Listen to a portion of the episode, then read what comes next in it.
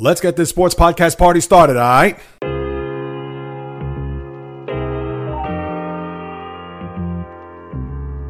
The J Reels Podcast. Why don't you wait until July 1st to make an announcement? What a disgrace. He can rack up all these numbers in October, November, and December, but what really counts is let me see this in January. The sports rebel without a pause, delivering fast paced, jam packed sports talk like no other.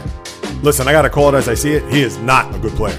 I'm sick and tired of having to deal with the disappointment of this franchise. When does it stop? And yes, another winter that I can sleep in peace. Coming correct, direct, and in full effect. Let's get it. This is the J Reels Podcast. Welcome aboard. Greetings, my good people. What is happening? What is going on? How's everybody doing out there? What is the latest and greatest? Hope everybody's well as we close out the month of October, and I'll have plenty of sports tricks and lots of treats to deliver for you here on the latest edition of the J Reels podcast. This is your host, Jay Reels. For my first timers, welcome aboard. And for those who've been banging with me for now 161 episodes, I welcome you guys back. If you haven't done so already, for my new listeners or even for my old ones, please subscribe, rate, and review this podcast on Apple, Google Podcasts, Spreaker, Stitcher, Spotify, iHeartRadio, Luminary, even Amazon Music, just so we can increase the visibility of this podcast with all the others that are out there. I greatly appreciate it. It is a Monday, October the 26th, in the year of our Lord 2020. The J Reels What's the Deal segment. What to expect here on this podcast is as follows Antonio Brown. Remember him? He has found a new address. So, what does that mean for the Tampa Bay Buccaneers as they were victorious yesterday out in Las Vegas? A 5 and 2 record as they increase and trend upward in the NFC. I'll break down that signing as well as everything that's happening in week seven, the winners and losers segment, as we'll touch on everything that's happening in the National Football League. Also, with college football, the Big Ten introduces itself to the season, and we already had a major upset in that conference as Penn State bows down to Indiana. I'll break that all down in a pretty much so so ho hum college football Saturday. We did have some news and notes coming out of the college circuit, so please stay tuned for that. We'll also get into the NBA as they're looking to start their upcoming season as early as the week before Christmas. A 72 game schedule is intact, but still remains to be seen how this will all be ironed out as the decision may come down next week. I'll touch on that. Also, my hero and zero of the week. But I'm going to kick off this podcast, actually, going to bookend it with a thought that occurred to me during game one of the World Series.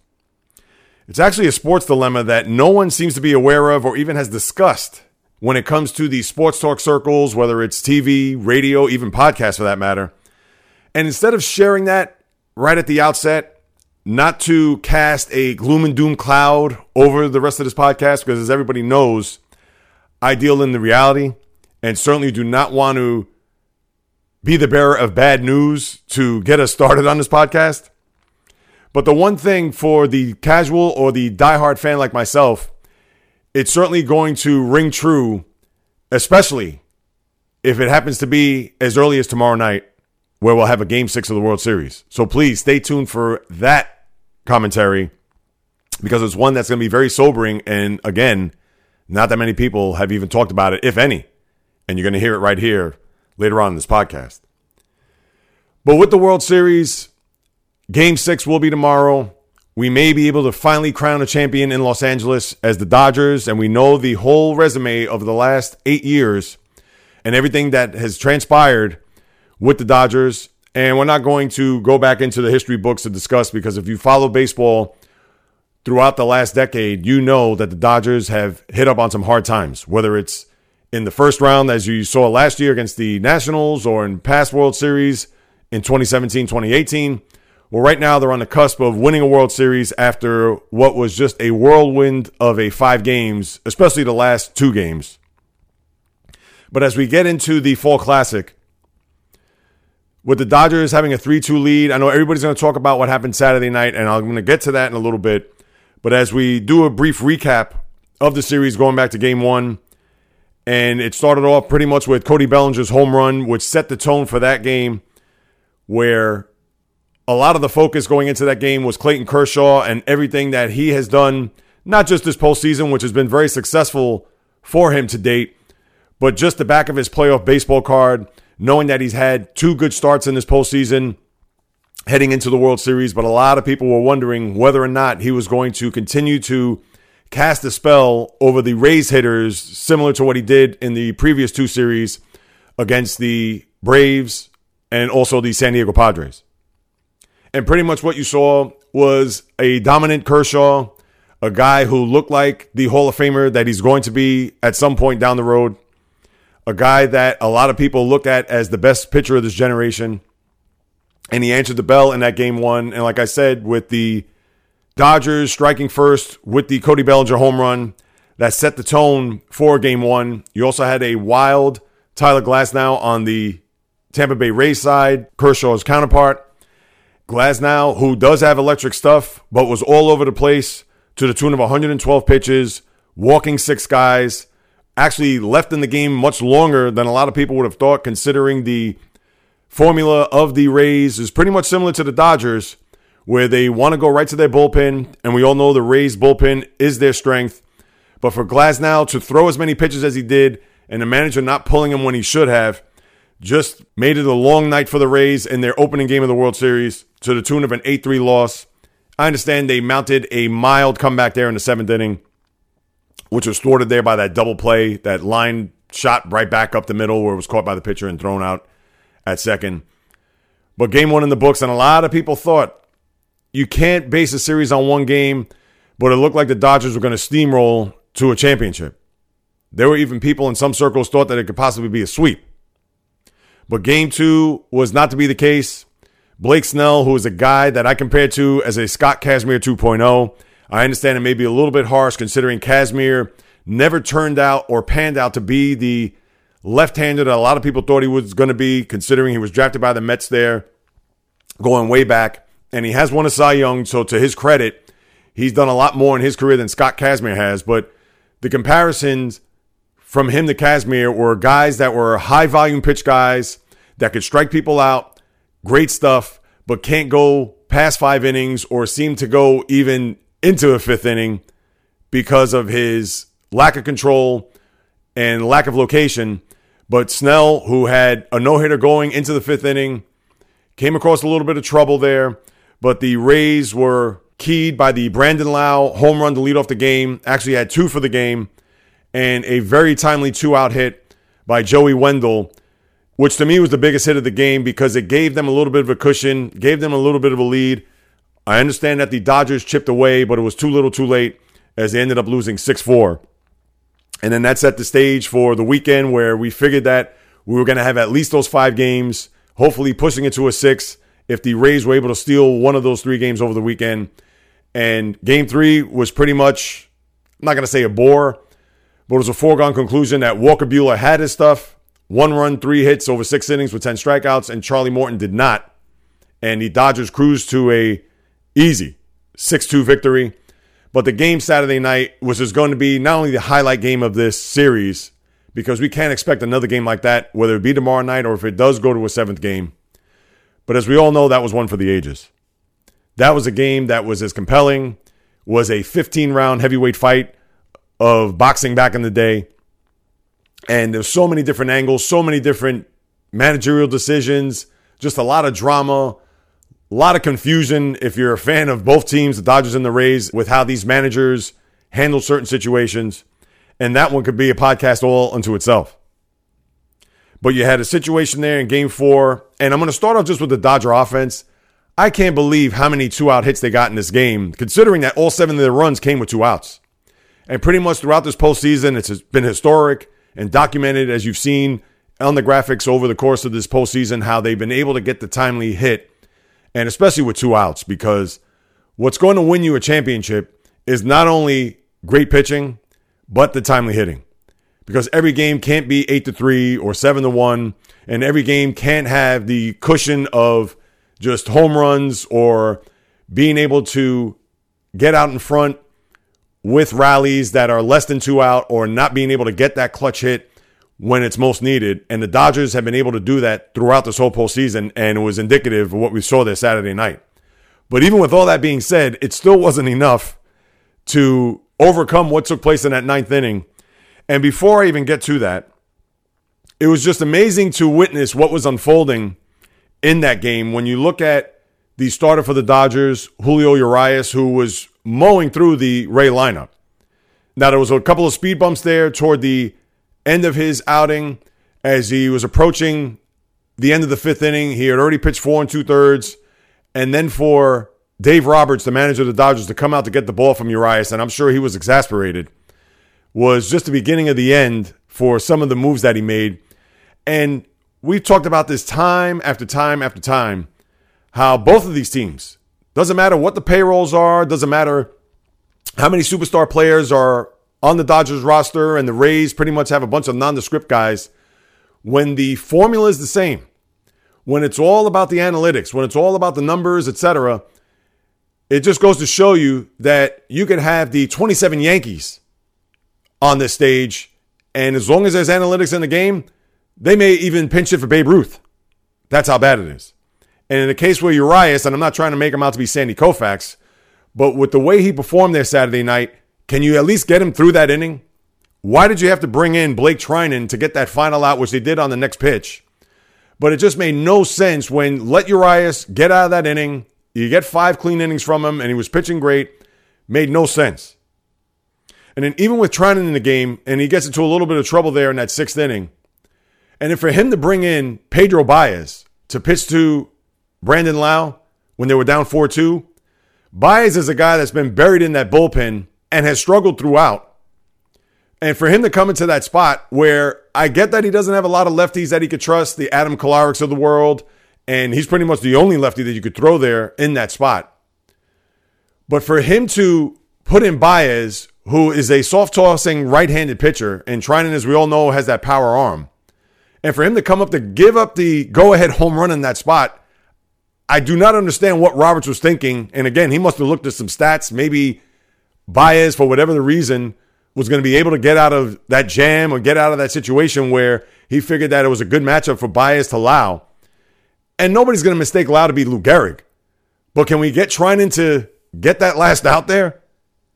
It just boggles the mind how these managers operate when it comes to not only with the rotations and with the way the bullpens are deployed, but even in a case where the lineups and how these pinch hitters come in in these situations. So now I got to turn this over to Kevin Cash and the Rays because there was one spot later on in the game where he pinch hit Austin Matthews for Manuel Margot. And Margot, who has been a very solid and steady performer here in this postseason, and quite frankly, has been one of their better hitters throughout. And Austin Matthews, to this day, I still can't believe how he hit that home run off of Gerrit Cole. And again, he's a major league player. I can't knock him from that regard. He's done a lot more than I have as far as trying to reach into the major leagues because Lord knows I've been nowhere near it, although that was a goal from a, a little young tyke that I was many, many years ago. But for him to put Matthews there just to get a lefty righty there to take out Margot, who is a good defensive player, obviously a very heady player, and has been a good stick throughout this postseason, to me, it absolutely made no sense. And again, I'm not trying to slaughter Austin Matthews as him as a player and as a bat because he has been productive in his major league career, but he has not done anything in this postseason. And just look at the numbers. And as it was, and as you've seen, and even last night, he was came into the game in a pinch hitting role, has done squat. He's been an automatic out. So when you look at the combination of all of what the managers have done here, especially in that game four, it just it doesn't even make you shake your head. It makes you want to pull your hair out of your head. And I don't even have a rooting interest for either one of these teams. So then now let's get to the ninth inning. And once Kenley Jansen comes into the game, I knew right away. I said this is going to be trouble. Jansen, as we've seen, his velocity's gone down. And give it up to him. He's gone through a lot of medical issues with his heart, and he's come back from it. It's been a great story in that regard. But Jansen is certainly not the guy that we once seen being a dominant back of the end closer. And arguably, he was one of the top three or four closers in the game if you're looking at it two, three, four years ago. But now he couldn't even get me out in a big spot. And we saw what happened there Saturday night to the tune of where you had Brett Phillips, a guy that you could also put into the pantheon of postseason heroes with a one Francisco Cabrera. Remember him?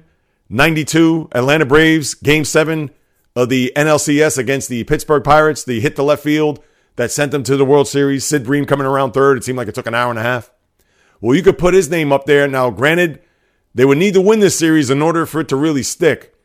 but he will forever be etched into World Series history for a guy that had two at bats in the postseason, a 200 batting average in the regular season, a bit player on the team, and he came through in a tremendous spot.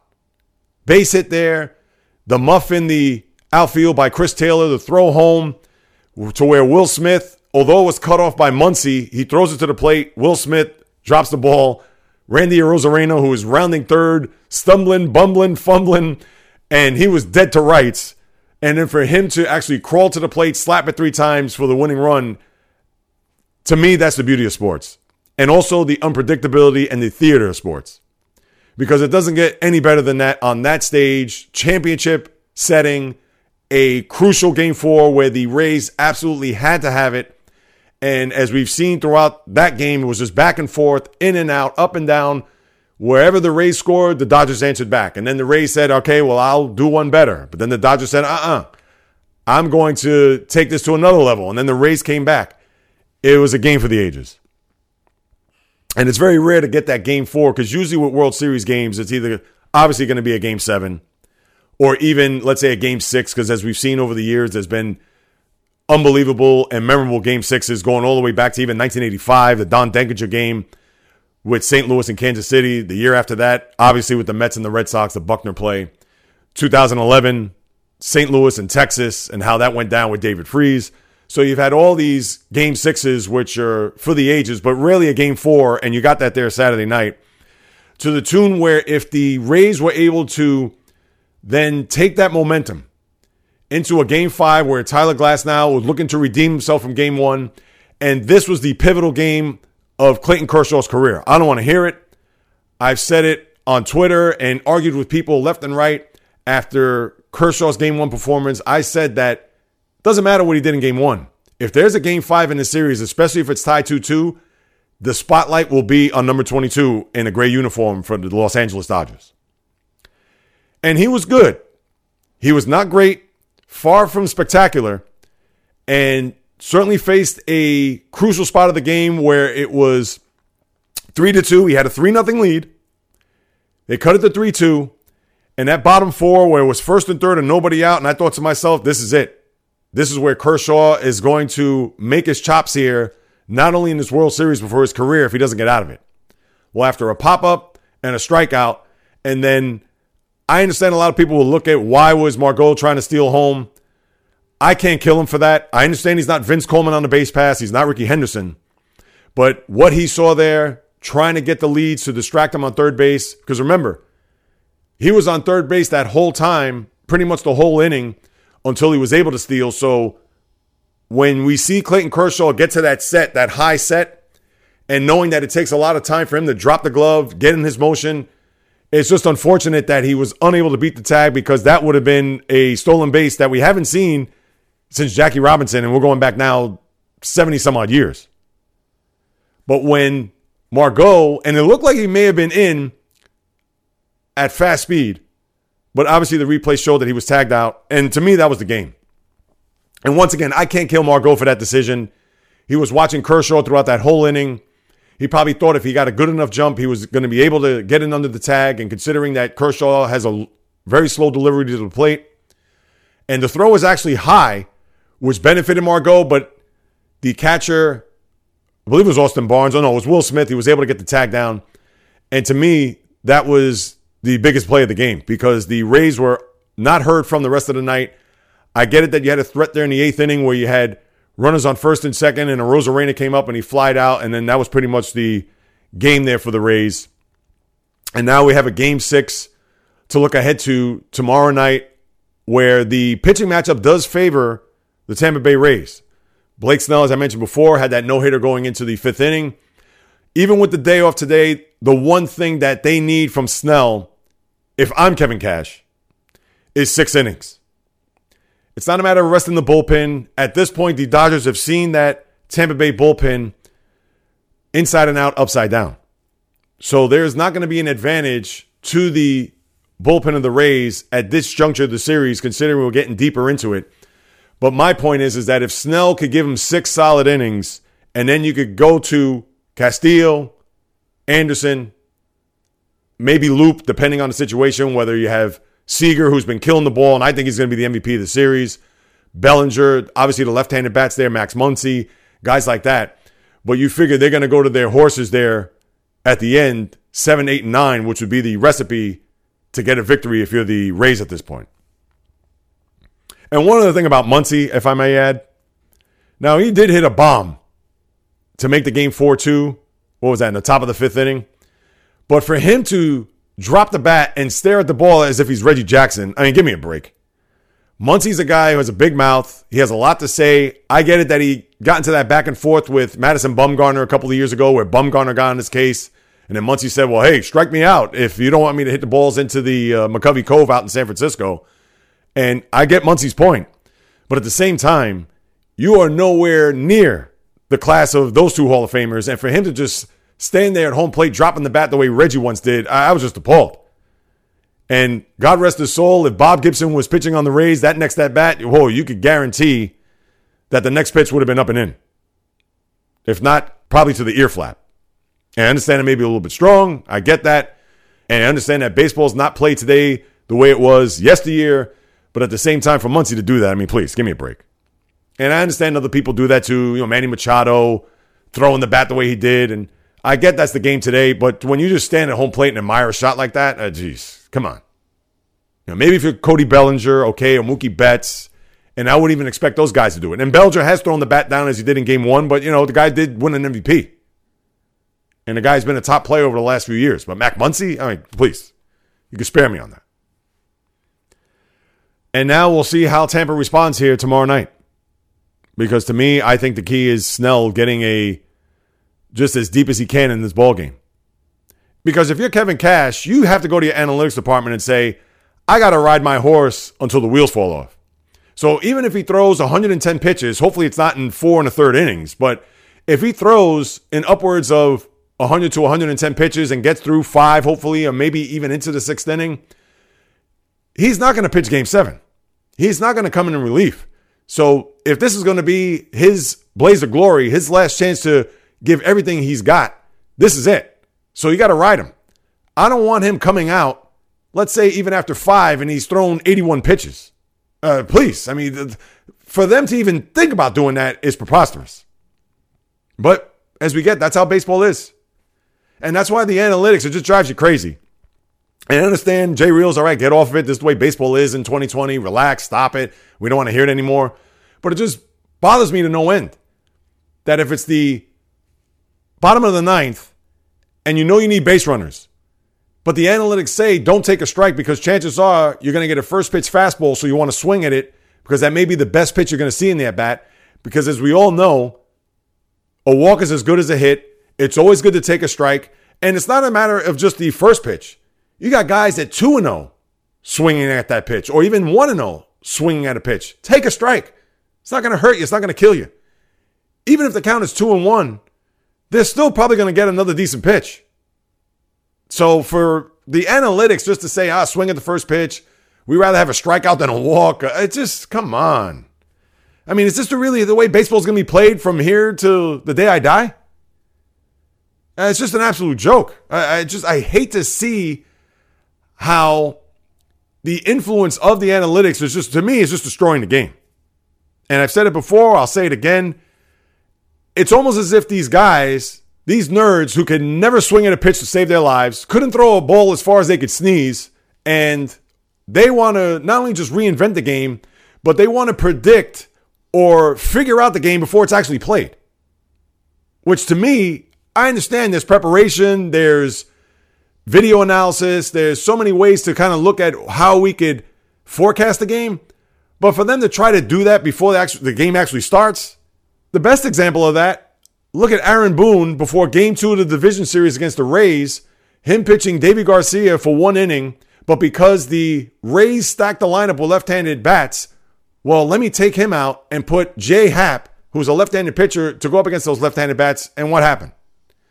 So it's almost as if the brain trust of the Yankees or the brain trust of any team wants to say, well, hey, if they're going to put this type of lineup in, maybe we should come at them this way. Uh, stop.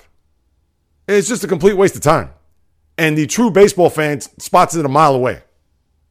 But again, that's how it is in 2020. Hopefully, it's the last time you hear me talk about analytics, especially from a baseball perspective. And we'll wait to see what happens there tomorrow night. Hopefully, it does get pushed to a seventh game. I want to see a seventh game. I'm sure the ratings will be fantastic. I can imagine what the rating was Saturday night. Even though it is a Saturday night, it is a COVID world. How many people are out, etc. But I just hope that we could see another seven game series and let it just come down to that between Walker Buehler and Charlie Morton if there were to be a game seven. So that pretty much sums up the World Series to date. We'll keep our eye on what's going to happen here tomorrow night as we move along here on the podcast. And we're going to get into the NFL right now, where week seven will close tonight in LA, where the Bears and Rams, good game. Although I think the Bears are paper tigers, and the Rams are coming off a loss to the Niners last week on Sunday night. So at least you have a very decent game to watch to close out your week seven. And before I even get to the winners and losers of yesterday, I know we got a couple of news and notes off the field before we get started. You had a trade, and I believe the trade deadline is next Tuesday, which would be November the 3rd. Happens to be on election day, so with the Ravens looking for a pass rush, and with Yannick Ngakoue being traded from Jacksonville to Minnesota, and with the Vikings looking like they're ready to punt on their season, they trade Ngakoue to the Ravens for, I believe, a second round pick next year, and maybe another pick as well. Let's see if that upgrade is going to help the Ravens, where they had a bye week yesterday, and they're going to play the Steelers this week, which you know I'll talk about later on. But big trade for the Ravens to shore up their pass rush. And then the Tampa Bay Buccaneers, a lot of rumors about Antonio Brown going to Seattle. You heard Russell Wilson throughout the week having a relationship with him, thinking that he's not only gotten past a lot of the foibles and a lot of his transgressions that he had in the offseason and pretty much the last year plus since his departure from Pittsburgh. Well, the Tampa Bay Buccaneers came right on in, and his former offensive coordinator the Steelers, Bruce Arians, decided that we need a wide receiver. Mike Evans and Chris Godwin have been nicked up here. Brown, who is a Florida guy, doesn't have to go too far. Actually, have to drive up the turnpike to get to Tampa to be a part of a team which is now looking like it's starting to come into his own after that tough loss in Chicago a couple weeks back. But with back to back wins against Green Bay and then yesterday against Las Vegas, Brown, who is not eligible to play until week nine and has to go through some COVID protocols, for 2.5 million the rest of the way. He's going to be part of the fold in the wide receiver corps to go along with Rob Gronkowski and the aforementioned Mike Evans and Chris Godwin. He'll be an upgrade if his head is on straight. Uh, there's no ifs, ands, buts about it. Now, he is 32 years old. We get he's only played one game in the last couple of years. That one game as a member of the Patriots last year down in Miami, where he had four catches, 56 yards, and a touchdown. But you would think this is going to be his last hurrah. This would be his attempt to try to get not only just back in the league, but get back into some good graces. That if he wants to get one last contract, and not that he's going to get anything astronomical, but if everything does work out here with Tampa and has a successful season for him, maybe he could parlay that into another contract a couple of years for another team down the road. But as of right now, to bring a talent like him onto your team certainly is going to be an upgrade. And as a guy that should be on his best behavior, I'm sure Brady will take him under his wing, have him live with him for the rest of the season, and let's see where the chips will fall as far as Tampa being successful this year. So you have that. And then now as we transition into the winners and losers, my first winner is the Arizona Cardinals. Now remember, that game was flexed to the Sunday night football schedule because of the COVID cases that had come up in the middle of the week with Trent Brown, the offensive line, and four other offensive linemen for the Raiders. But they were all deemed healthy, as you saw. They played yesterday. Not a good performance by the Raiders there, as we'll talk about in a minute.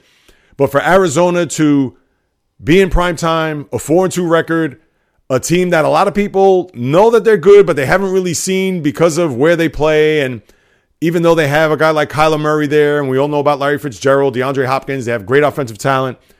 But with the comeback that they had yesterday, they were down 27 13 early third quarter and 34 24 midway through the fourth for them to bounce back against a Seattle team, which that defense isn't that good either. I mean, nobody's going to confuse them with the Legion of Boom.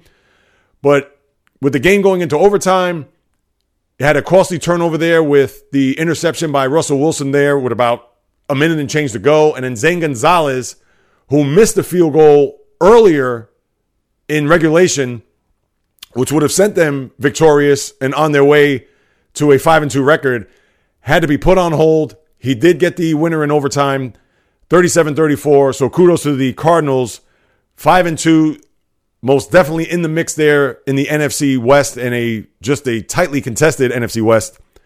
So kudos to them. And they're my number one winner of the week. The second winner of the week, and I'll talk about them now in the game, might as well just to get it over with, is the Pittsburgh Steelers. Now, that was a game that looked like it was a carbon copy of the week before, the way the Steelers dominated the Cleveland Browns, but this time on the road against the undefeated Tennessee Titans and they came right out of the gate with a long nine minute drive to start the game, which ended up in a touchdown. Then you had a three and out by the Titan offense, only for the Steelers to get back out. Seven minute drive, another touchdown. It just dominated that whole first quarter and change to the tune of a 24 7 halftime lead. Titans then go three and out to start the second half. The Steelers come back with a field goal, 27 7, and you're thinking this is going to be all gravy. Wasn't the case. Two plays into their next drive, a 73 yard touchdown by A.J. Brown, made it 27 14. And then they just chipped away. A field goal later, a touchdown, a turnover by Roethlisberger, an interception, which was tipped at the line of scrimmage. 27 24, 10 minutes to go in the fourth quarter. And then you're thinking, if the Steelers blow this game, this would be a not only just a brutal, but a crushing loss because for the Steelers to be up by 20, even on the road, and I understand against a good opponent, would be inexcusable. But the defense, they bent a little bit, maybe a little bit more for the Steel fan than they would like, but they didn't break. And even at the end there, where Roethlisberger threw that interception right after the two minute warning, which was a little dicey because it was a third and 12. If they would have tried to at least get close to the first down marker, and I get that the field goal still would have made it a situation where if the Titans would have went down the field to get a touchdown and an extra point, they would have lost the game. But I thought it was a little risky for Roethlisberger to make that throw. He threw it in triple coverage into the end zone where Juju Smith Schuster had a handle on the ball, but was no way, shape, or form going to be able to catch that pass with all that traffic in front of him. So then the Titans move down the field. They're able to get Steve Gostkowski in field goal range to the tune of a 48 yard field goal. And what does he do? As the ball is up and it looks like it's about to go through, it starts to sail wide right. And the Steelers hung on they walked out of there ran out of the old LP field. I don't even know. They've had a million names. Nissan Stadium, whatever the name of the stadium is called down in Tennessee. 6 0, the last undefeated team in the National Football League. Who would have thought that the Steelers would be that? And now they get the rest, albeit for a day or two, because they have the Ravens upcoming on the schedule. And we'll talk about that matchup as we get to next week's schedule. But just a, a tremendous start to that game for the Steelers and their offense. Yes, they did hang on by their fingernails, but it doesn't matter. You take wins however you could get them, whether you come from behind in a game that you had no business of winning or a game that you were dominant from the start and you just barely hang on. Doesn't matter. You get a victory against a very good opponent. You don't have to worry about tiebreakers with Tennessee down the road. And for what it's worth, they're the last team standing as far as not having a blemish in the loss column for this 2020 season. Now to my losers of the week. For a second week in a row, I got to give it to the New England Patriots. Not to say that they were going to be heavily favored or that they were going to win against a Niner team that got their sea legs after a win against the Rams last week, which was a boom or bust game for them. And they had to come cross country to Foxborough. But for the first time in the Bill Belichick era at home, they were as non competitive as you could possibly be. And you almost had to rub your eyes to think that once you see the final score, and to know that Jimmy Garoppolo did not have a big game, same for George Kittle, which you knew Bill Belichick was going to wipe him out of the game plan for the Niners. But when you have a running back, Jeff Wilson, who had three touchdowns and certainly was probably not on the radar of Bill Belichick, no matter how much of a mastermind and a scientist that he is, but to lose 33 6 at home. And then Cam Newton with his three interceptions, he got benched for Jarrett Stidham. It does not bode well for the Patriots moving forward. And I'm not ready to bury them yet, but they have a season defining game coming up this Sunday, which pretty much, if you want to start throwing dirt on the Patriots, you can now. But we'll see after this coming week, and I'll go through the schedule in a minute because this could be it for them for 2020. And a lot of people could rejoice and say hallelujah. You don't have to worry about the Patriots at all. But it's going to be a true test for them and what they have in their schedule this coming Sunday, which, let's face it, their season is going to be on the line with this game. And also, I understand that their offensive talent is minimal. They don't have a lot of playmakers there on offense. And their defense, despite Stephon Gilmore, their defense to me has always been overrated. All those DVOA and again, going back to the analytics and the statistics of how they performed in those first eight weeks last year, they were already claiming to be the 85 Bears.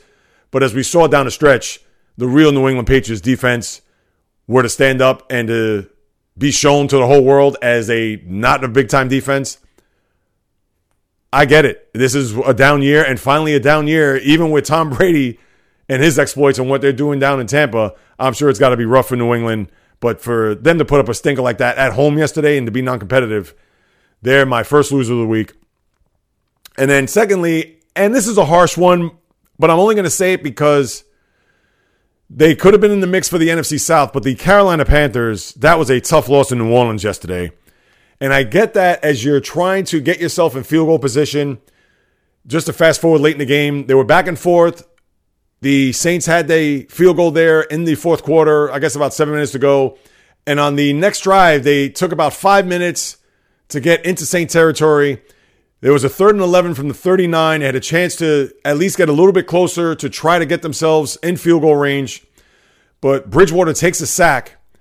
And I get it was a Hail Mary of all Hail Marys. But for Matt Rhule to bring in his kicker indoors, I get it with no elements, to attempt a 65 yard field goal, they were probably better off trying to force a play, maybe get a flag and I understand it was desperate times there. It was right after the two minute warning. They had to do whatever it takes. But to me, I thought maybe taking a shot, and that would have been, I guess, a fourth and 21, but a 65 yard field goal.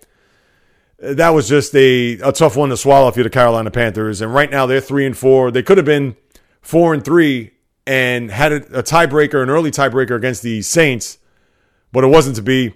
So they get my second loser of the week. And as I said last week, this week seven schedule was very lame, to say the least. And you had some thrilling endings in certain games. I know if you're Todd Gurley, he's probably he couldn't sleep a wink last night. He had an opportunity to run the clock out, kick a field goal, get the game in Atlanta's favor, and go home with a victory. But he ends up crossing the goal line to get a touchdown. They had to go for two to make the game 22 16. But what was that worth? With about a minute and change to go, Matthew Stafford goes down the field on the last play of the game. They punch it in the end zone, kick an extra point, and the Falcons, who always find new ways to lose, another heartbreaker, 23 22, where the Lions were able to prevail there thanks to Todd Gurley's mishap. And what could you say if you're a Falcon fan? You can't blame the coach this time around. I mean, Gurley, who I believe signed a one year contract, he's not going to be long to be on this team anyway, but more frustration mounts there down in Atlanta. You also had the Bengals in a just another tough loss. Great performance by Joe Burrow, but the final seconds where Baker Mayfield throws that touchdown in the corner to Donovan Peoples Jones with about 11 seconds to go. And this is a game where Odell Beckham Jr., just reading a report earlier, has a torn ACL. And you're not going to see OBJ for the rest of this year, which certainly is not going to help the Browns and their chances of making it to the postseason. Now they have a five and two record right now, but we all know they've beaten the Bengals twice, the Redskins. Let me see them beat a big team along the way here, and their schedule is not going to get any easier. They still have to go to Tennessee. They play Baltimore and Pittsburgh again, both in their building this time around. But let me see them do big things against those type of teams, and then maybe we could talk. But without Beckham Jr. in the lineup, it's certainly going to hurt them. But a big win for the Browns yesterday as they beat the Bengals in the closing seconds out in Cincinnati. I mean, what could you say for some of these other games? Give it up for the Washington football team winning 25 3 against the Cowboys. And you had an incident there where Jon Bostic just nearly beheaded Andy Dalton, where he was taken out of the game. And it looks like he's not going to be suspended. He's definitely going to be fined. But I'm sure Jerry Jones and company, they're going to pitch a bitch to the powers that be at the NFL to see if they can get a suspension because that was just a dangerous hit. to go back to the Thursday night game, I know it was thrilling to the end where Carson Wentz threw a picture perfect pass to Boston Scott to get the game winning score. But I know that game is going to be marred by the Daniel Jones 80 yard run. And I guess he tripped over the 15 yard line, maybe, or who knows. But between that and the Evan Engram drop, which would have iced the game for the Giants, those are the two things that stick out in a long Giants season so far. But to turn the attention to yesterday's games, not going to get crazy about the Bills kicking six field goals to beat the Jets. And even though the Jets had a 10 0 lead and they were competitive throughout, but they remain the only team winless in the sport as they're now 0 7. Are you going to get crazy about Kansas City's victory in Denver 43 16, where we saw some snow on the ground, which shows that the colder weather is coming? But now it looks like they have another weapon in their arsenal where one Byron Pringle had a 102 yard kickoff return. So is that a guy we need to look out for to be a part of this dynamic Chief offense? Remains to be seen. Jacksonville and LA, give it up to Justin Herbert, who's been stupendous here. Looks like it's going to be between him and Joe Burrow to be the rookie of the year. 347 yards in the air, 39 29 against Jacksonville. But again, are you going to go crazy over that game? Absolutely not. Green Bay, 21 0 first half lead, 28 7 to cruise to a 35 20 victory as the woes in Houston continue. I touched on a little bit early on with Tampa and the Vegas Raiders. Competitive game early on into the second half, but they cruised where Brady was just magnificent again. Tampa showing and proving that they're going to be an NFC powerhouse to go along with the likes of Seattle and Green Bay. 45 20. Raiders have now regressed here over the last couple of weeks after that big win in Kansas City. So you kind of wonder where the Raiders are going to be in the mix as far as not only just for the division, which looks like it's going to be out of reach, even with the victory over the Chiefs a couple of weeks back, but with the new digs, doesn't seem to change the culture and the outcome of the organization. So Chucky and the Raiders have to go back to the drawing board. And what else do we have? I mean, that's pretty much it. Your buys yesterday, as I mentioned earlier about Baltimore, were also Miami, Minnesota, and Indianapolis. Let's see, I pretty much covered all the games there yesterday. And as we look ahead to week eight, your primetime games, again, might as well go to bed early because you will not miss out on anything. Atlanta at Carolina. Your Sunday afternoon game of the week, Seattle hosting San Francisco, which that's a good game now, and it's a huge game for San Francisco because they want to get back into the mix there in the NFC West. And Seattle coming off that loss last night against Arizona, so you know they want to get back on the beam. You're a Sunday night game, and as crazy as this is going to sound, the winner of this game is going to have a leg up on the division. Dallas at Philadelphia. We get the two markets. We understand it's the star, but can they flex this game out? I know it's too late. They got to do it two weeks in advance, and I'm sure starting week 10, I believe you could flex these games if need be. But man, that is just, oh, my goodness. And then your Monday night game is Tampa at the Giants.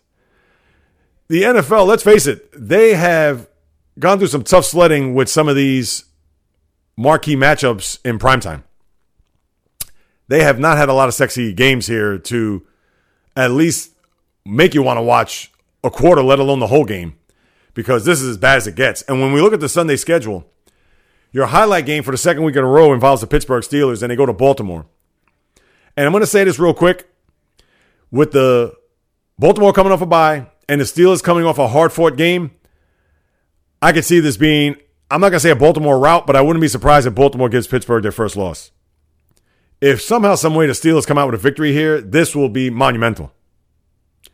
And I hope the Steelers win. We all know that. And I cannot stand the Ravens. And a quick message to my guy, Stephen A. Smith. I know he's not listening, but for those who do listen to Stephen A. Smith, he needs to stop with the Cowboy hate quick, fast, in a hurry. And the ironic thing is that the Steelers play the Cowboys the following week. So if he wants to puff his chest out and do the Ted DiBiase strut, what I don't care what he wants to do then. If he wants to rag on the Cowboys then, okay, fine. But for him to pick on a team that, let's face it, lost their quarterback and lost their backup quarterback yesterday, and he wants to gloat to the Cowboy fan how bad they are, can you direct that energy toward the Ravens? Because that's what you need to focus on your sports hate time after time after time to see him with this laughing about the Cowboys, it's a waste of time. And I understand there are 4,000 Raven fans compared to the zillion of Cowboy fans that are out there. So it's not as if he's going to get under the Raven fan skin because you can't even find any. But at the same time, stop it with the Cowboys. Nobody cares. It's tired. It's old. Let it go. It would be actually more fascinating, more interesting if he directed that toward the Ravens because I would look at that and say, yeah, come on, let's start it up. You want to wake up a fan base that's pretty much in the mid Atlantic region? We understand that they're not a national team and you're not going to have a Raven fan west of Annapolis, Maryland. But at the same time, stop it already. But please, I- would rather him say, oh, we're going to bottle up Lamar Jackson. Oh, that Raven defense is overrated. Uh, John Harbaugh doesn't know what he's doing. Yeah, that, that's what I want to hear. Can I get that instead? So that just bothers me to no end. But anyway, I digress. Point of the matter is that this is going to be a tough game for the Steelers to win. That's all there is to it. And I hope they could do what they can to win the game or at least be competitive. And I think they'll be competitive. But would you be surprised if the Ravens win a 23 13 type game or 23 16 type game? I wouldn't be surprised. So we'll see how that game shakes down. But the other game that's going to be of note, and it's fascinating to me what is New England, Bill Belichick, and their game plan going to be when they have to go to Buffalo to face the Bills?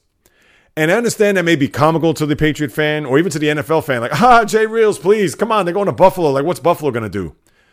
Well, they could pretty much end the Patriot season as we know it right now with a victory. Because with the Bills at 5 and 2 and the Patriots at 2 and 4, this will end their season for all intents and purposes. Now, I also want to see the flip side of that, what Buffalo's going to do because they haven't been able to get over the hump and beat New England in a big spot in forever. So this game is more about Buffalo than it is New England. But the reason why I highlight New England is because this could be a death knell for this team this year. And we don't have to worry about Belichick. We don't have to worry about the Patriot logo. We don't have to worry about their history and none of that. It's over and done with. And I'm not going to declare that this is the end of the Belichick era because watch them have a 6 and 10 record. They'll have a great draft choice next year. And who knows? Maybe they'll bring in a few free agents that, with one last push, and they need a quarterback because to me, Cam Newton, and I'm not going to base it all on yesterday, but we know he's not the long term answer. So this game is fascinating in on both regards for both New England and Buffalo. But to me, this is more about New England. And if they lose this game, you might as well bury them in Orchard Park because their 2020 season will be left right there on that turf in Western New York next Sunday. But the other games, are you going to get crazy about the Rams at Miami? And I didn't mention this last week. Bad job on my part. Tua Tagovailoa came in the game against the Jets, threw a couple of passes, and then earlier this week was named the starter for the rest of the season, which was heartbreaking to Ryan Fitzpatrick, who, as we all know, is a great guy, a good soldier. Thought that maybe he could carry the mail for this team as long as they can. Three and three record. They already have a loss against Buffalo, but maybe they could be a fringe team in the AFC as the season moves along. But now with Tua at the helm, that certainly remains to be seen. So you have that game. Maybe it could be a little bit of intrigue just to see Tua in his first ever start in the National Football League. Besides that, New Orleans at Chicago.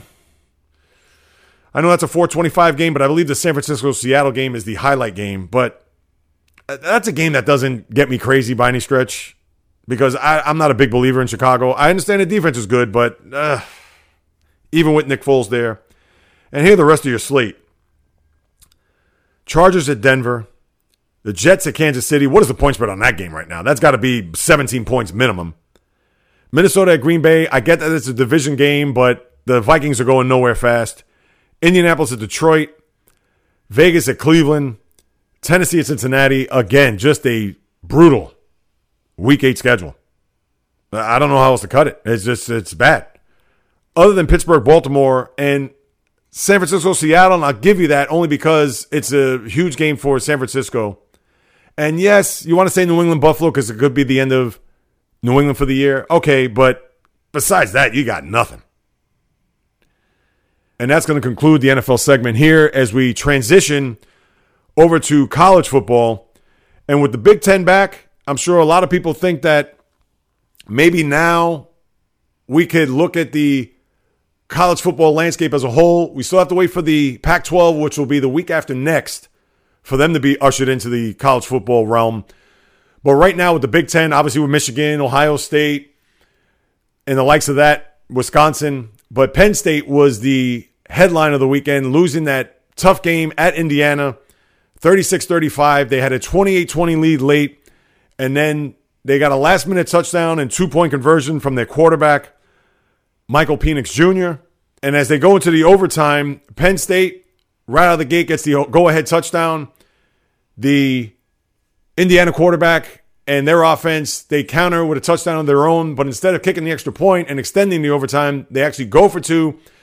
And Penix Jr. did everything he could to get that ball across the plane of the goal line, stretched out, knee wasn't down, was in bounds, 36 35. Just a heroic performance there to get Indiana an upset victory in their building. And Penn State, who a lot of people thought could be part of the playoff mix at the end of the season, well, it looks like that's not going to be the case. So they suffer just a brutal loss for them.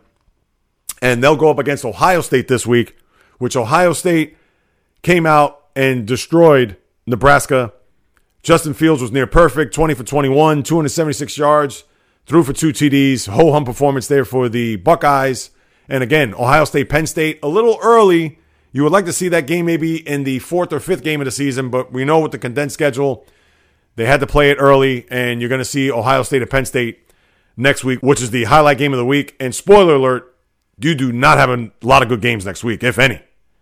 Other than Michigan State and Michigan next week, which we understand that's a rivalry that goes back with those two schools. But you've got zero intrigue on the college football schedule this coming Saturday. So put it out there right now. Trevor Lawrence and the story continues there with Clemson. Same with Alabama as they destroy Tennessee, but in both of those games, you had a pick six for the first time in Trevor Lawrence's college career. And to think that that's newsworthy, that just goes to show you what Clemson is all about. And we understand they play in a terrible conference in the ACC, but sure enough, they were able to cruise to their victory. But that was the story of note there in that game. And then with Alabama beating up on Tennessee, Tough break for the wide receiver there, Jaylen Waddle, who left uh, after the opening kickoff with a lower leg injury. Wasn't determined as to what it, the injury was, but Nick Saban did say that he's not going to come back for the rest of the season, which is a tough blow for a team that relies on that tandem that they have there down in Tuscaloosa. So no Jaylen Waddle for the rest of this year. We talked about Wisconsin and what they did in their opening start, where the quarterback Graham Mertz threw for 248 yards with five touchdowns, a great start to his college career, but unfortunately was tested positive for COVID 19. So you know he's going to be on the mend and going to be quarantined here. Now I have to look to see who Wisconsin's playing this upcoming week, but you would think he is going to be holed up somewhere on campus and will have to have their fingers crossed that he gets, I believe, not one, not two, but three negative tests to come back to him. And if that were to happen, I would think he would play this coming week, but certainly has to be on pins and needles and fingers crossed on whether or not he's going to come back. So we'll keep an eye out on that. You had Michigan beating up on Minnesota there in your highlight game there Saturday night. No surprise there. And Oklahoma State beating Iowa State 24 21. They're the sixth ranked team in the country. That's the only reason why I bring them up. So, taking a look at the college football rankings as of right this second, we know about Clemson, Alabama. They're going to be your one and two. Ohio State, even after one game, they're ranked number three, which is going to piss off the alumni and everybody at South Bend who follow the Fighting Irish of Notre Dame. They're ranked number four right now. Georgia actually stays at five, where Oklahoma State is at six. Cincinnati there, ranked number seven in the country with a 4 0 record, but no one expects them to crack the top four unless you just get total chaos with the top four teams, and you figure Clemson and Alabama, they're going to be scot free no matter what. Even if they both have a loss under their belt, they're going to make it to the Final Four. It's just a matter of what the other two teams, the three and four, are going to do. And they would have to have monumental collapses in order for a team like Cincinnati to make it into the top four. And then you round it out with uh, Texas A&M, Wisconsin, and Florida are your top 10 as we move forward in this college football season. And who knows what the Pac 12 will be in two weeks what teams will come out of there. You don't think you're going to have a team of note that may crack the top four. Still remains to be seen, but uh, they still have a couple weeks before they get their season started. And that's going to be a college football, people. Other than that, the Penn State Indiana game was your highlight of the weekend. All the other thing was everything else was just chalk. And your schedule this weekend, you might as well just skip the whole Saturday unless you get an upset. Because as much as you want to embrace college football, people, it is definitely a game where it's going to be dominated by the contenders and the pretenders. They're going to have to somehow, some way, muscle their way up into the rankings and standings. And even with that, it doesn't guarantee them a spot at the top four for them to get themselves in a playoff for a national championship. So, something you got to keep in mind there as we continue to tick away here at this college football season. All right, a couple of things before I get to my hero and zero of the week. And remember, I got to get to my sports dilemma for the diehard like myself or even the casual sports fan as what to expect here, maybe as early as tomorrow night. So stay tuned for that. But the NBA early this week came out, or last week, I should say, came out with a report that they're looking to start the season before Christmas with a 72 game schedule, a play in tournament you won't have an All Star game in Indianapolis where it was scheduled originally. Now, there also may be a possible two week break in the middle of that. And then your season would finish up right before the Summer Olympics. So the first thing that comes to mind is are there not going to be any NBA players playing in Japan for next year's Olympics? I don't know what the latest is on that. I'm sure it's far from the minds of the NBA players right now as they're just looking to see what the upcoming season has in store. But as of now, it doesn't look like this is going to be agreed upon until the end of the week. Chances are, I believe it's going to be Friday the 30th, from what I read. Because what they're going to have to do is remember, they would have to agree with the Players Association, of course, the commissioners, with this deadline, they would have to modify the CBA for the upcoming season because 72 games obviously is not 82. And you also have to remember there aren't going to be any fans in the building, at least from the start of the season, if it were to be the week before Christmas, days before Christmas, whatever it may be. So you got to factor that into it because, as we know, 40% of the revenue that's generated by the league is through the gates and revenue per game with fans being in the stands. And as we all know, these are arenas that are enclosed. You can't have pockets of fans like you've seen in football or college football. So they're still working on that. And later this week, they'll have that deadline to see whether or not they're going to start this season come late December. Now, it's tricky because a lot of people would think Christmas Day would be the perfect day. As we all know, that's when the NBA season doesn't officially begin during a normal year. But that's a day that we look forward to where we have a full slate of NBA games, or at least the five games that start from noon and will end sometime after 1 a.m. But you also have to remember there's a football game that's going to be played on Christmas Day, 4:30 in New Orleans with the Vikings and Saints.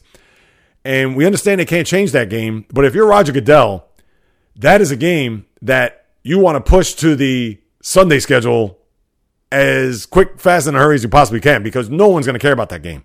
And I understand the NFL fan will tune in. It's great to have your Christmas dinner and to watch over. But pardon my guys, Headstyle and Kevin the Viking fan, who are two of the biggest Viking fans I know. Uh, that's a game that's going to put you to sleep. I'm sorry. But the NBA right now, they just want to try to get their upcoming season off on the right foot. We don't know when the start date's going to be. 72 games would be probably the best they could do. Who knows what the floor would be if that's going to be their ceiling. So we'll have to wait until word comes down on whether or not they're going to have a season start in late December. And again, not have an all star game and a two week break in the middle and have it done before July 23rd, because I believe that's when the Olympics were to begin next year or are to begin. So we'll keep our eyes peeled for that. And one other thing, I know people are going to say, well, why can't they bubble the regular season? They're not going to do that either, people. They were only able to do that for the playoffs because it's the postseason. You're not going to have these players in a bubble for five, six months at a time. It's bad enough you had them in for three months if you're the Lakers and the Heat in this particular case. But you're not going to bubble them in a regular season.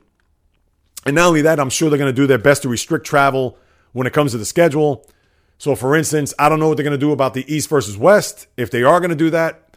But even if they were to implement a schedule where you're going to have the East and West play each other, I'm sure, take the Celtics, for instance, whenever they go to LA, they're going to play both the Lakers and Clippers, I'm sure, on back to back nights. Or the one game they'll play, have a day off, and then go back and play said team the following night. or if they're going to go up the coast and play Sacramento and Golden State. Obviously, they're within 90 minutes of one another. They could play those two teams on back to back nights or every other night, whatever it may be. So I'm sure that's what's going to be the case. And also for the team that goes west to east with the Knicks, Brooklyn Nets, same deal. So let's see what they're going to propose here. Let's see if they can iron out whatever they can to have a 72 game season. And we'll see what comes out of that meeting. Now, keep in mind, you have a scenario with the Toronto Raptors. They're going to follow the same blueprint of the Toronto Blue Jays, where the government officials north of the border, they're not going to allow travel from the U.S. into Canada when it comes to the NBA. So, for whatever it's worth, the Raptors right now are looking to play games in various sites, whether it's Louisville, Kentucky, which to me makes no sense. They have a big arena there where they could host their NBA games. I would think, why can't they strike a deal in Buffalo with the Sabres to see if they could get their games played there? Now, of course, we understand scheduling. Who knows what the building is going to look like? And the NHL doesn't even know when their season is going to begin. But I would think with the Blue Jays playing their baseball games in Buffalo with their minor league affiliate, why can't the Raptors do the same there? Why are they looking at Louisville, Kentucky to play their home games? So they have that to contend with on top of everything else that's going on. So that's something to keep an eye out as well. As far as some hires, you had Stan Van Gundy, four year deal with the New Orleans Pelicans. That's not a decision I would have made. I would have gone somewhere else. If you listened to my podcast last week, I would have hired a guy with a little bit of better pedigree. Now, that's not to knock Stan Van Gundy. He's been a coach in this league a long time. But as we know, he has not been able to take his teams to the next level, even though that Miami Heat team, he was that close in 2005. But we all know Pat Riley took over in 06, and away we go. But even with his stops in Orlando and Detroit, I get that he has a much better roster on this team with the Pelicans than he has with the previous teams, but I would have gone with a more championship pedigree type of coach. I'm not going to say a Tyronn Lue. We all know he got signed by the Clippers, but someone of that ilk, someone that you know that could take this young talent and hopefully develop and three, four years from now could get to the promised land. But kudos to them. Hopefully Van Gundy will be a good fit there. And the Indiana Pacers hired the Raptors assistant Nate Bjorkgren. Is that how I pronounce his name? So they plucked the assistant from Nick Nurse's staff, and supposedly he's a guy that's similar to Nick Nurse. And if that's going to be the case, the Pacers will be in good hands to have him at the helm. So we'll see how he performs there as he gets his first NBA coaching gig. And then I read a rumor about Gordon Hayward being traded to Indiana. Speaking of the Pacers, saw something where he's in the last year of his contract, player option, that would the Celtics deal him. Now, of course, they're going to have to take contracts back. They're not going to get draft picks by any stretch. Maybe they get one, a second round, but they're not going to get the Pacers' first round pick. They're going to have to take contracts back. Who that is right now, I don't know. Does that mean Malcolm Brogdon? Chances are they're not going to trade him. They just signed him to a long term deal. But they're going to have to set the contracts equivalent to what Gordon Hayward's making, and that's 34 million this coming year. And you know he's not going to opt out of that a la Al Horford that he did last year, which he did the Celtics a favor when you think about it. So Hayward maybe going elsewhere. Ainge hasn't refuted that or hasn't come on the air or even had an interview where he's confirming that. So we'll keep an eye on what's going to happen with Hayward as far as his tenure with the Celtics is concerned. And then with the NHL, nothing really going on there other than there's going to be no Winter Classic. And I didn't realize it was between St. Louis and Minnesota. It was going to be played at Target Field. And then with that being said, no All Star weekend, which were to take place down in Florida, the home of the Panthers. So that has been 86th from the NHL calendar. So those are two events that you won't have to look forward to if you're a big hockey fan. Now, before I get to my hero and zero of the week, Here's the sports dilemma that us fans have to endure here over the next few months because we know at this time, here, October 26th, if this was a regular year, we'd be about three weeks into an NHL season and about a week and a half, maybe a little bit more than a week into an NBA season. And we understand that a lot of people do not pay attention to the winter sports this early on because right now everything is football centric and if you're a baseball fan, you're concentrating on the World Series.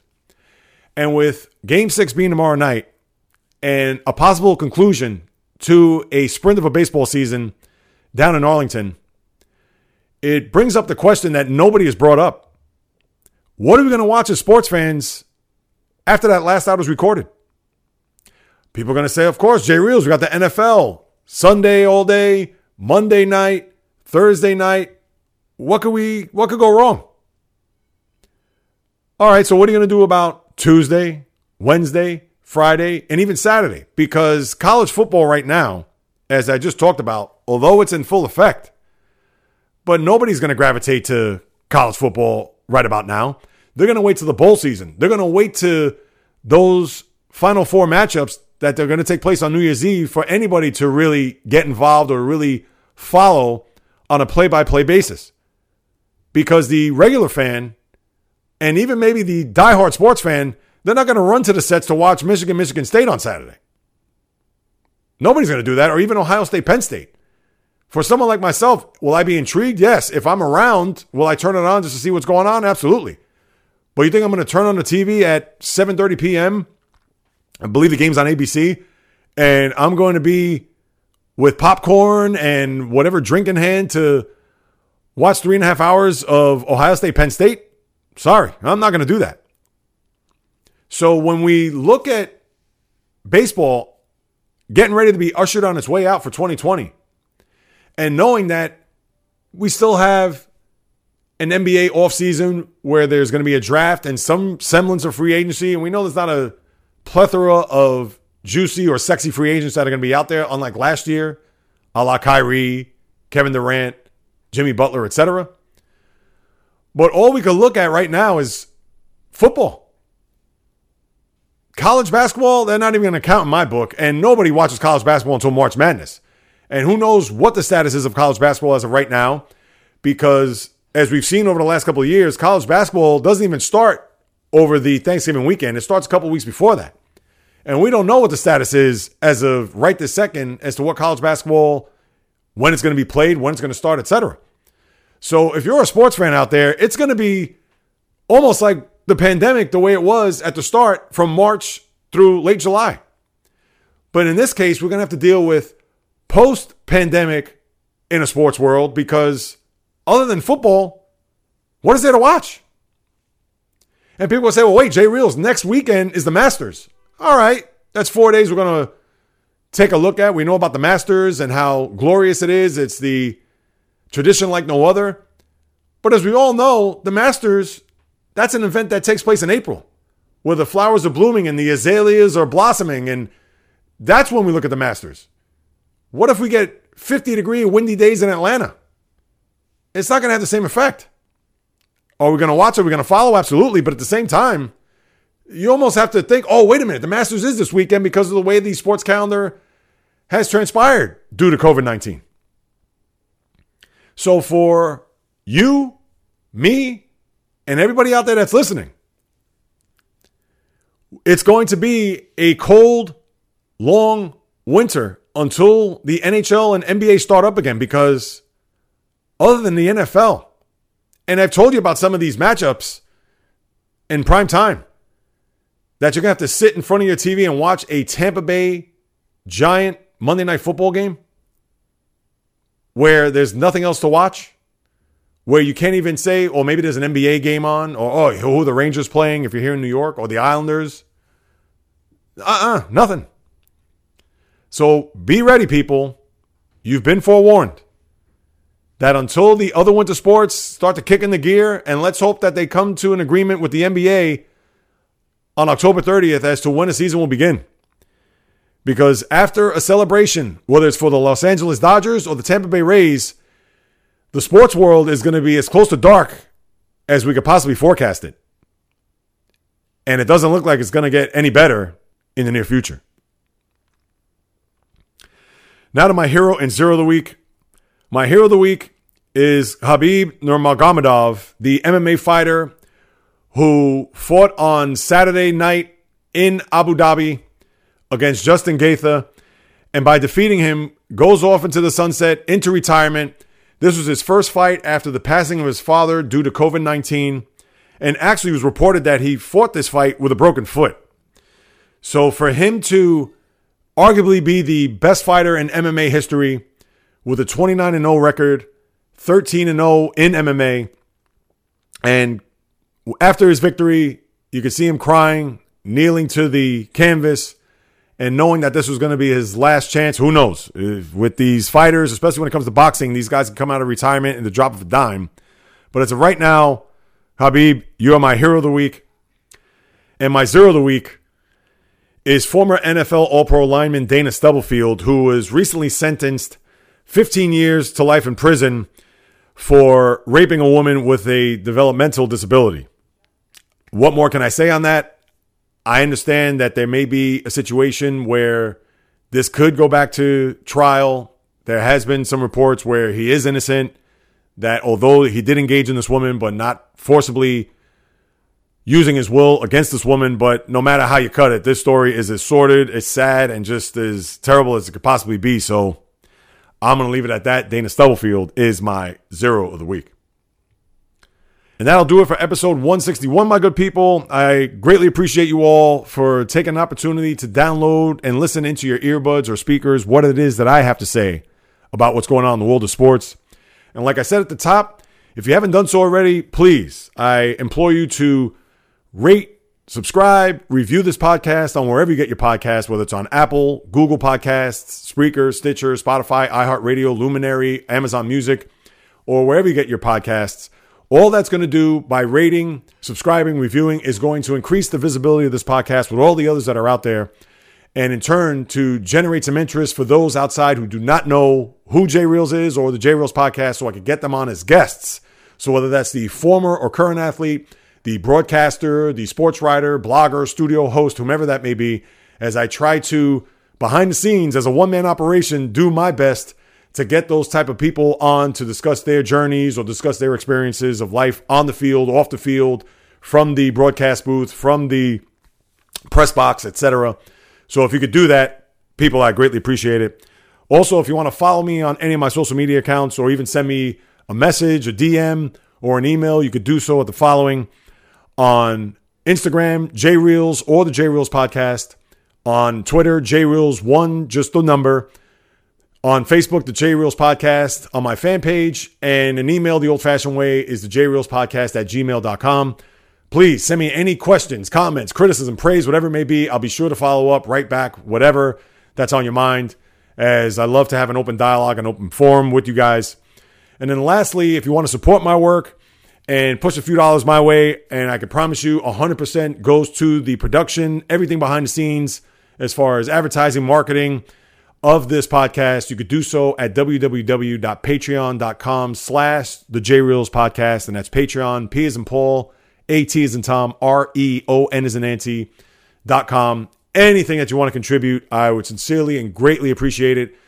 What that platform is for me to not only enhance this podcast to deliver everything that's happening in the world of sports, to entertain and inform you on what's going on, but also at the same time, since I am a one man operation and I'm trying to do my best to bring in various guests and do my best for you guys to not only provide a quality source and a product unlike any other for someone who's just doing it on its own, but whether it's your first time or your 161st time, you know that this is what I love to do. I love to talk sports with a passion and a fire unlike any other. Anything that's happening on the world of the diamond, on the world of the ice, on the world of the gridiron, on the world of the hardwood, the golf course, racetrack, tennis court, you name it. From my lips to your ears, from my heart to your soul, from where I am to wherever you are, the J Reels podcast always comes correct, direct, and in full effect. From the South Bronx to South Beach to South Central to South Pacific and all points beyond, peace, love, and God bless everybody. And until next time on the J Reels podcast, on the flip, baby.